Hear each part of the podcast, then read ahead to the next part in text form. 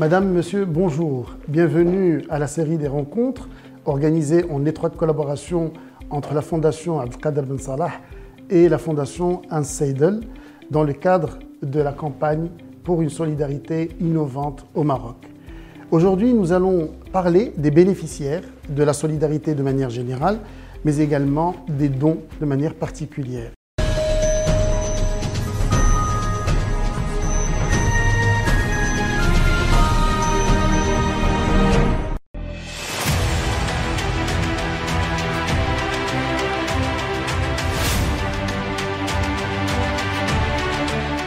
J'ai le plaisir et l'honneur de recevoir aujourd'hui M. Hamid Ben Elafdil, président de la Fondation Jadara, qui œuvre à la fois pour une éducation de qualité, mais également pour l'excellence académique. M. Hamid Ben Elafdil, bonjour. Bonjour. Merci d'avoir accepté notre invitation aujourd'hui et surtout de nous faire part de votre avis d'expert. C'est moi qui vous remercie. Alors, c'est Hamid Ben Elafdil, avant de rentrer dans le sujet de notre... en tout cas, d'autres sujets d'aujourd'hui. Pourriez-vous juste nous présenter de manière très très succincte votre fondation, ses missions et son rôle? La mission de la fondation, c'est d'œuvrer pour l'ascension sociale, pour le mérite, pour qu'aucun jeune marocain, qu'il soit garçon ou fille, que son avenir ne soit pas déterminé par ses origines sociales, par ses origines territoriales ou par son genre. La fondation œuvre pour que justement les déterminismes sociaux qui influencent la vie des jeunes soient réduits ou éliminés. C'est notre rêve, c'est qu'on puisse les éliminer. Donc nous œuvrons pour que les jeunes filles, les jeunes garçons qui ont du talent, qui ont du mérite et que leurs conditions sociales, territoriales ou leur genre ne leur permet pas, vu les considérations sociales générales du pays, ne leur permet pas d'exercer et de réaliser leurs rêves et de produire leurs talents et d'avancer dans leurs études, la Fondation est là pour les accompagner. Nous faisons ça depuis 21 ans. Au nom de la Fondation marocaine de l'étudiant, qui a changé de nom et qui s'appelle maintenant Jadara Foundation. Nous avons travaillé avec des jeunes issus de conditions sociales extrêmement précaires, des filles et des garçons, et nous les avons accompagnés pour faire des études supérieures qu'ils méritent. Malgré leurs conditions sociales, ils ont eu d'excellentes notes au niveau de leur baccalauréat, et nous les avons accompagnés par un programme de bourse, et par un accompagnement de développement des soft skills, par un accompagnement également d'engagement sociétal pour qu'eux aussi puissent s'engager dans la société. Et aujourd'hui, nous pouvons afficher au compteur à peu près 2150 bénéficiaires. Et notre objectif, c'est d'atteindre 10 000 bénéficiaires, mais également sur d'autres cibles. On vient de démarrer un programme qui cible l'INIT, les jeunes entre 15 et 25 ans, qui ne sont ni à l'école ni au travail. Les statistiques officielles les estiment à 1 600 000 jeunes. Nous pensons que c'est quand même regrettable que ce dividende démographique ne soit pas optimisé, ne soit pas utilisé pour le développement du pays. Et donc, nous mettons en place des programmes d'accompagnement pour ces jeunes.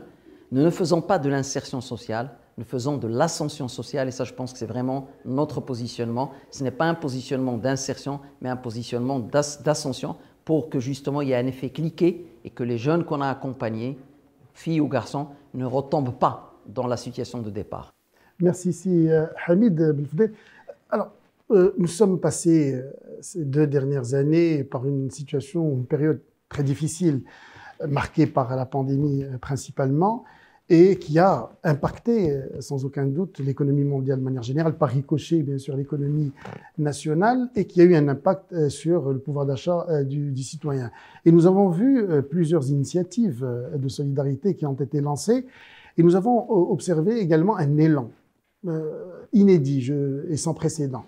Il y en a qui considèrent que cet élan est conjoncturel, d'autres considèrent que le citoyen marocain a toujours été solidaire et disponible pour cela, mais on considère encore qu'il va falloir quand même structurer, orienter tout cela pour que nous puissions aboutir à une solidarité durable.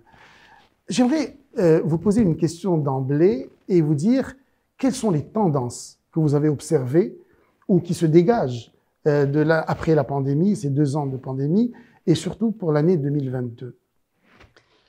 Alors effectivement, je pense que les citoyens marocains ont démontré une solidarité qui est naturelle, qui est culturelle, qui fait partie de l'ADN culturel de notre pays et des citoyens de ce pays.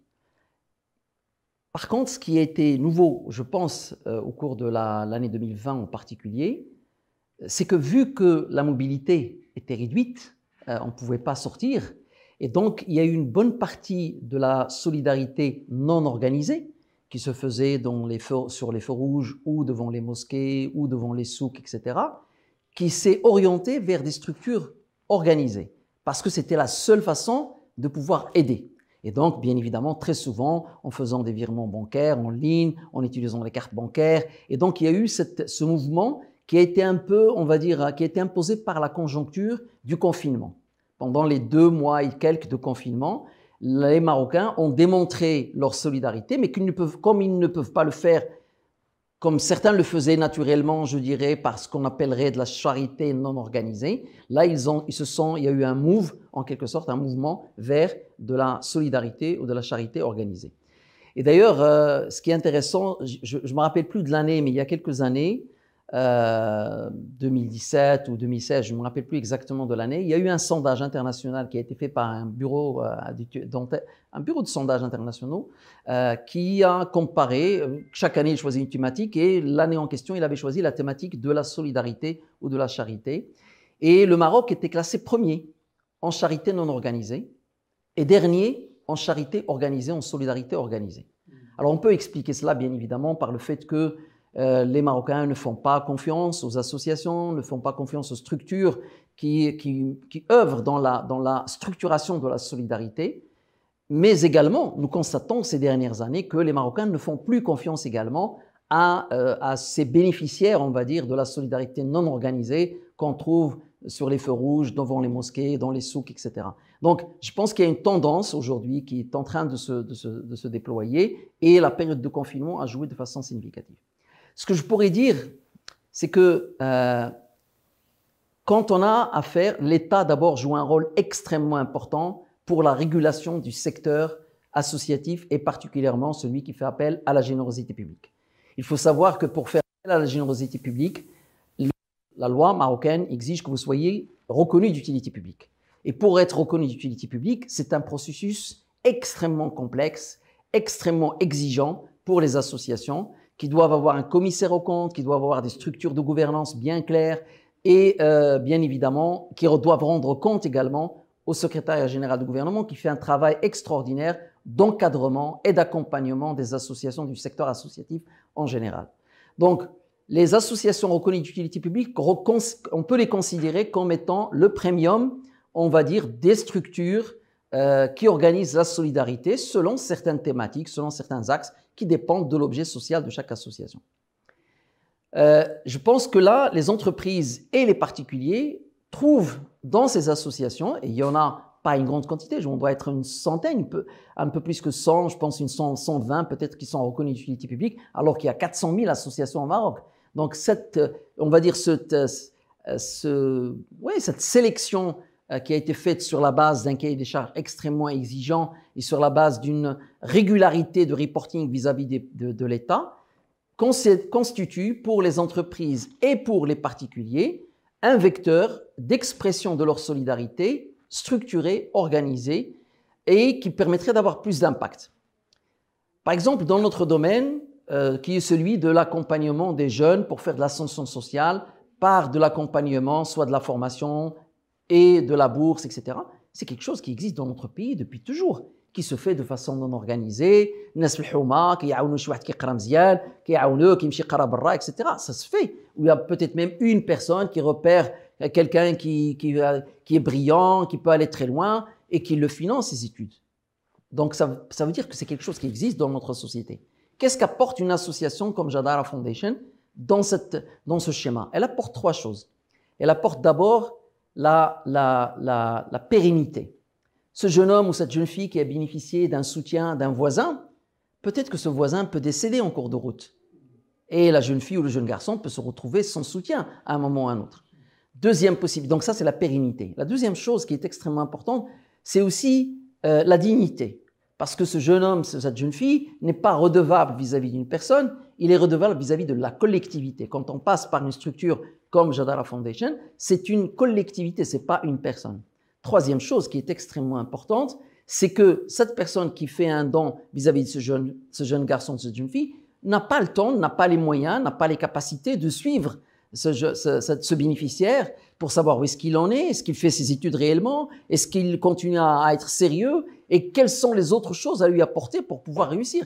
Parce que la bourse financière est une composante importante, mais il y a également tout l'accompagnement qu'apporte Jadara Foundation, qui est celui de justement des développements des soft skills, qui est celui du mentorat, du networking, et tout ça est nécessaire pour réussir dans la vie professionnelle plus tard.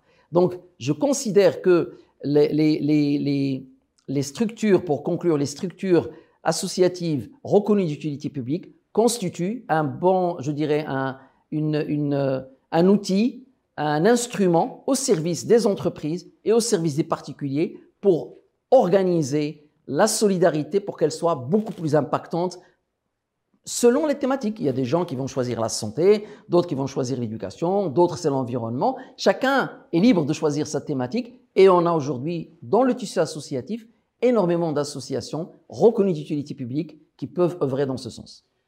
Si Hamid Ben Elafdil, vous êtes un acteur majeur dans le domaine de la solidarité, ça fait un peu plus de 20 ans que vous êtes acteur, et quel regard portez-vous sur le bénéficiaire de manière générale? Est-ce que vous ne considérez pas qu'il faudrait peut-être, après toutes ces années passées, reconsidérer le bénéficiaire? Alors, c'est une excellente question. C'est une excellente question. Et je pense que c'est un peu l'ADN de la Fondation depuis sa création. Et d'ailleurs, je tiens à souligner que les résultats qu'on affiche aujourd'hui, ce n'est pas le résultat de la Fondation, mais c'est le résultat de tout un écosystème dans lequel il y a des entreprises partenaires, dans lequel il y a des donateurs particuliers, dans lequel il y a des bénévoles, dans lequel il y a des salariés de la Fondation. Donc, c'est tout un écosystème des établissements d'enseignement supérieur privés qui nous accompagnent. Donc, c'est tout un écosystème. On est juste la partie visible de l'écosystème. On va dire, on cristallise cette volonté collective. Pour revenir à votre question sur reconsidérer le bénéficiaire, comme je le disais, c'est l'ADN de la Fondation. Comme vous le savez, il y a un proverbe qu'on dit chinois qui dit « Apprends-moi à pêcher, ne me donne pas de poisson ». Ben, c'est un peu ce que nous faisons. Et je pense que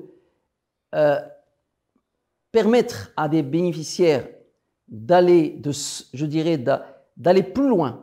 Moi, je préfère, si j'ai le choix, je préfère, si j'ai une ressource limitée, je préfère aider un nombre de personnes limitées pour qu'ils s'en sortent définitivement que d'aider un nombre de personnes beaucoup plus important, mais qui l'année prochaine vont avoir besoin de la même aide, etc.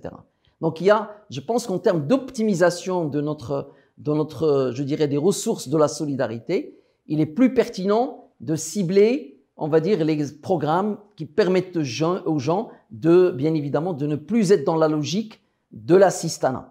Bien évidemment, attention, il y a des thématiques qu'on ne peut pas réfléchir comme ça. Quand vous parlez santé, vous ne pouvez pas dire à la personne, écoutez, attendez d'avoir toutes les maladies possibles qu'on vous soigne une fois pour toutes. Non, il faut y aller à l'urgence. Voilà. Mais dans le domaine de l'éducation, dans le domaine de l'emploi, dans le domaine de l'entrepreneuriat, donc il y a un certain nombre de thématiques sur lesquelles il vaut mieux travailler sur les racines, et travailler sur l'impact à long terme durable que de travailler sur on va dire, les symptômes de la précarité. Parce que aider quelqu'un à manger un mois, c'est très bien, mais le mois suivant. Et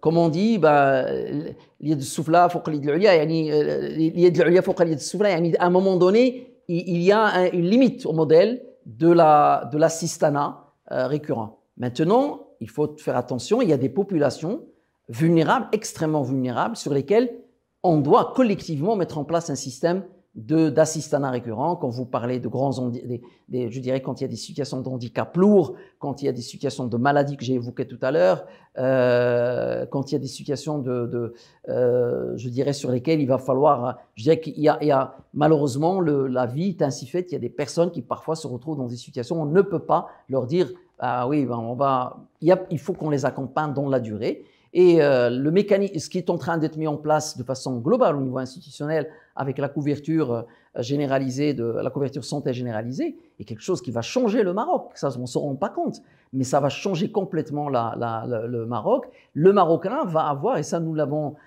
nous quand on a travaillé au niveau de la Fondation sur les propositions au niveau de la Commission sur le nouveau modèle, nous avons beaucoup insisté, même si ce n'est pas notre métier, sur justement la sécurité par rapport à l'avenir. Parce qu'en fait, c'est ça dont on a besoin dans une société, c'est que chacun de nous puisse dire « Ok, si j'ai un pépin, un gros problème à un moment donné, j'ai des structures qui peuvent m'accompagner. » Et dans le domaine de la santé, ce qui est en train d'être mis en place par l'assurance généralisée, l'assurance maladie généralisée, est quelque chose d'extraordinaire. On n'aura plus à devoir chercher des solutions à droite, à gauche pour résoudre des problématiques de santé pour une personne X ou Y. Tout le monde pourra bénéficier de la couverture santé, bien évidemment, dans le cadre des mécanismes qui sont prévus par la loi. Alors, en parlant de sécurité des bénéficiaires et de cette durabilité de la solidarité, est-ce que vous estimez qu'il est nécessaire de parler d'équité entre les bénéficiaires? Et s'il faut en parler, comment imaginez-vous ce renforcement de cette équité entre l'ensemble des bénéficiaires? Alors, je ne sais pas si vous avez préparé cette question parce que vous avez vu les valeurs de la Fondation, parce que l'une des valeurs de la Fondation, c'est l'équité. Mais c'est l'équité par rapport à nos bénéficiaires. Là, vous posez la question par rapport à d'autres typologies de bénéficiaires.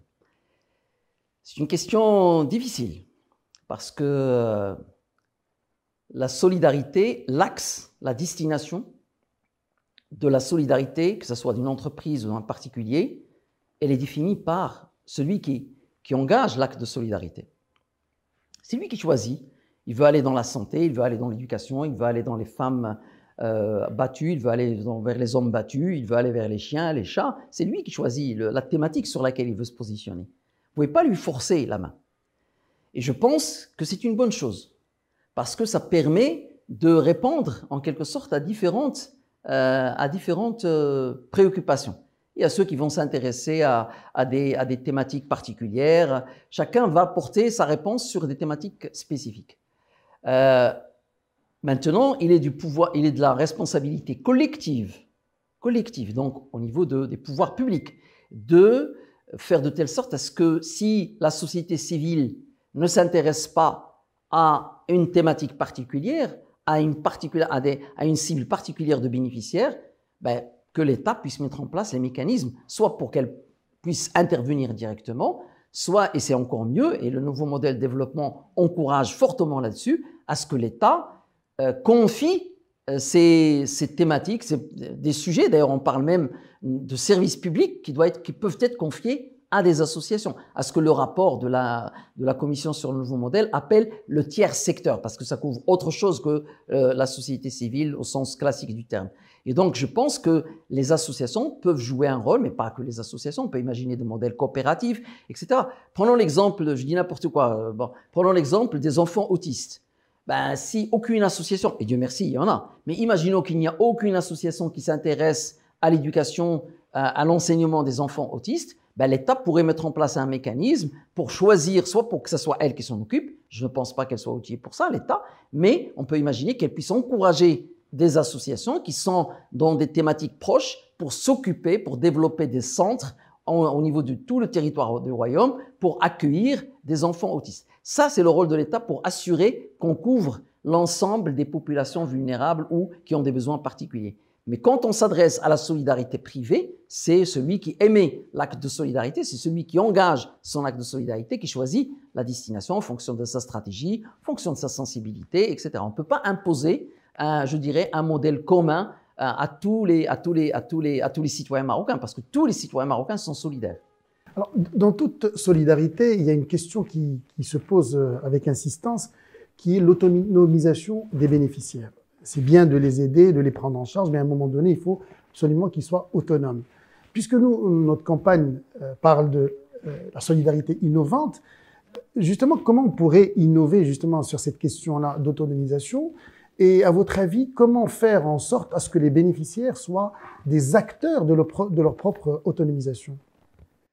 Alors, je pense que l'autonomisation est un vecteur fondamental. Je pense que c'est ce que j'avais dit tout à l'heure quand j'ai répondu à votre première question. Au niveau de la fondation, Jadara Foundation, ex-fondation marocaine de l'étudiant, ça fait partie de notre ADN. Les jeunes, on les prépare pour qu'ils soient autonomes.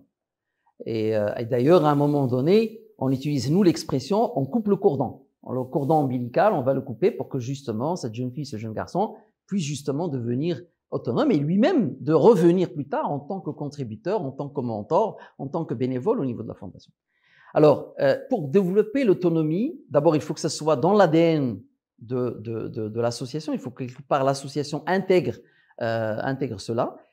Deuxième chose, que les programmes qui soient déployés visent cet objectif d'autonomie.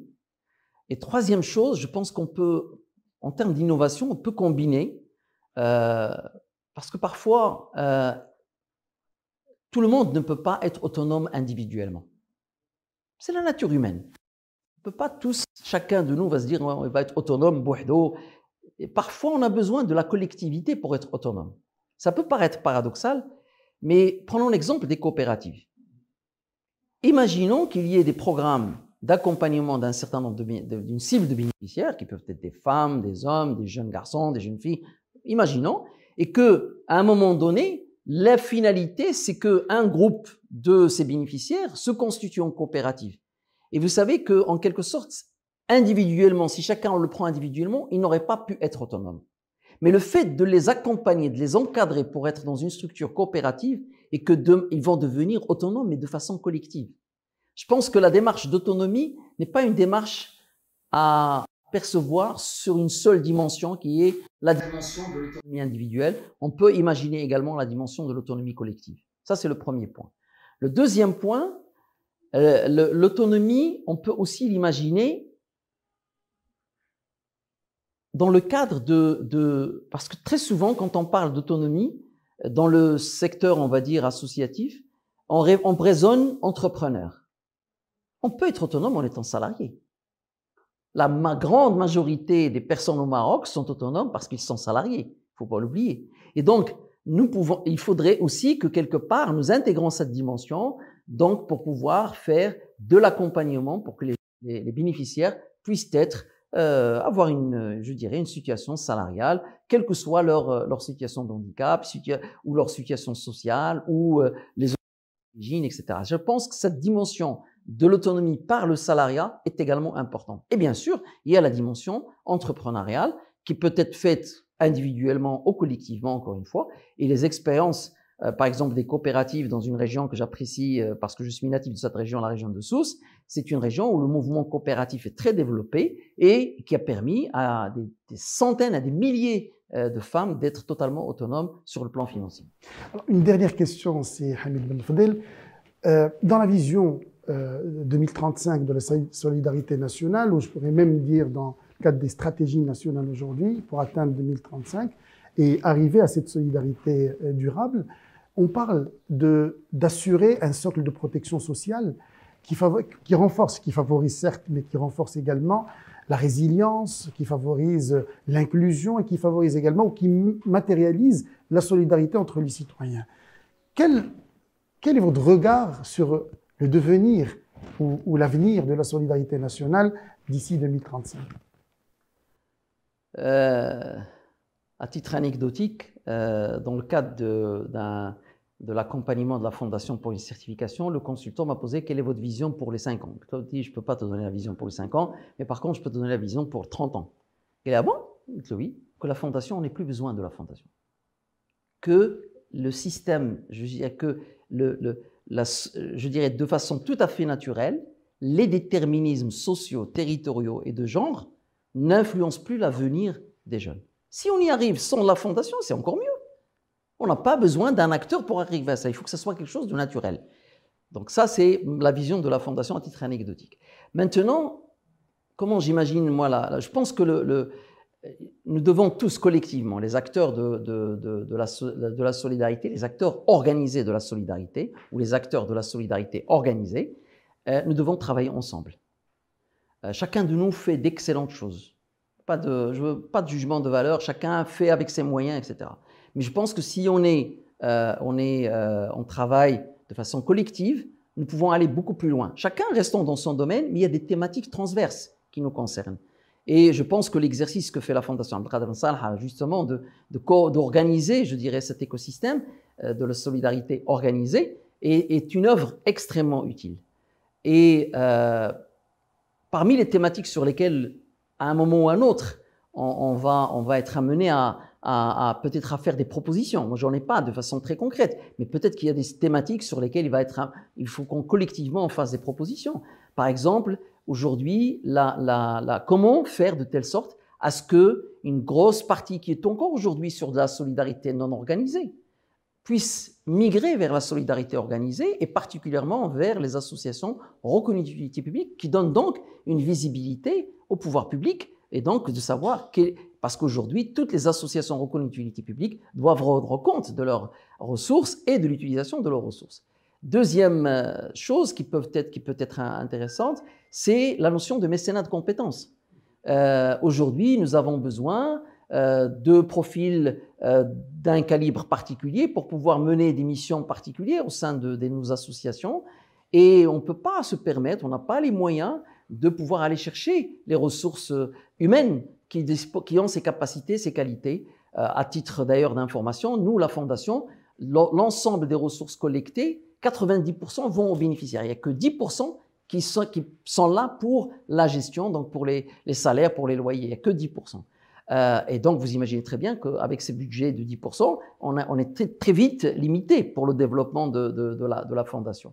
Troisième, donc ça c'est le mécénat de compétences. La troisième chose qui peut être extrêmement utile également, c'est que nous puissions aborder des sujets peut-être qui sont un peu aujourd'hui, on va dire, à la marge du corpus législatif, on va dire, positif, pour essayer de voir comment capitaliser les énergies pour aller vers un sens commun. Parce que, comme vous l'avez dit, aujourd'hui, la couverture sociale qui est en train de se mettre en place va répondre à des besoins de façon structurelle, institutionnelle, mais peut-être que d'autres vont apparaître, particulièrement sur la thématique de l'éducation. On l'a vu avec la petite enfance, la scolarité de la petite enfance. C'est un sujet dans lequel les associations s'impliquent de façon extrêmement positive. On l'a vu également avec ce que nous faisons en termes d'ascension sociale. On le voit également sur des sujets de l'éducation pour des enfants souffrant d'handicap. Il y a aussi, je pense qu'il y a des choses qu'on peut faire. Demain, on peut imaginer également des programmes spécifiques pour les migrants qui vivent dans notre pays. Et ça, quand on regarde un peu dans l'histoire, il y a eu des initiatives qui remontent à plusieurs siècles, qui ont structuré une démarche de revenus récurrents pour des causes particulières.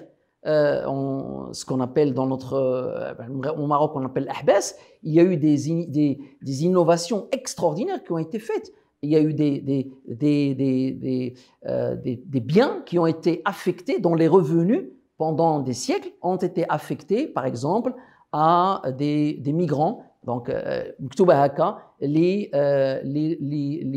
abilis sabil min ghayri al-muslimin. Donc, ça veut dire, regardez cette innovation. Dire je confie mes terres agricoles, ça veut dire que je m'intéresse à la cible des migrants, en quelque sorte, ce qu'on appelle aujourd'hui les migrants. Ben voilà, typiquement, il y a aussi des instruments qui ont été mis en place il y a très longtemps, toujours dans le cadre de l'AHBES, pour soigner et pour alimenter les oiseaux migrateurs qui passent par le Maroc. L'écologie, c'est pas, comment elle s'appelle la déclaration française qui s'occupe des animaux là.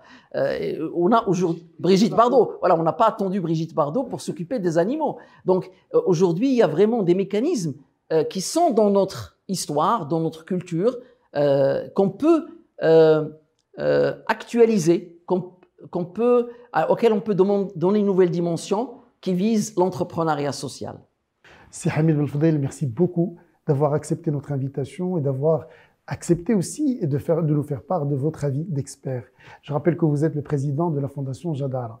Madame, Monsieur, merci beaucoup de nous avoir suivis. Je rappelle que cette rencontre s'inscrit dans le cadre de la série des rencontres qui sont organisées en étroite collaboration entre la Fondation Abdelkader Ben Salah et la Fondation Hanns Seidel dans le cadre de la campagne pour une solidarité innovante au Maroc. Merci à vous tous.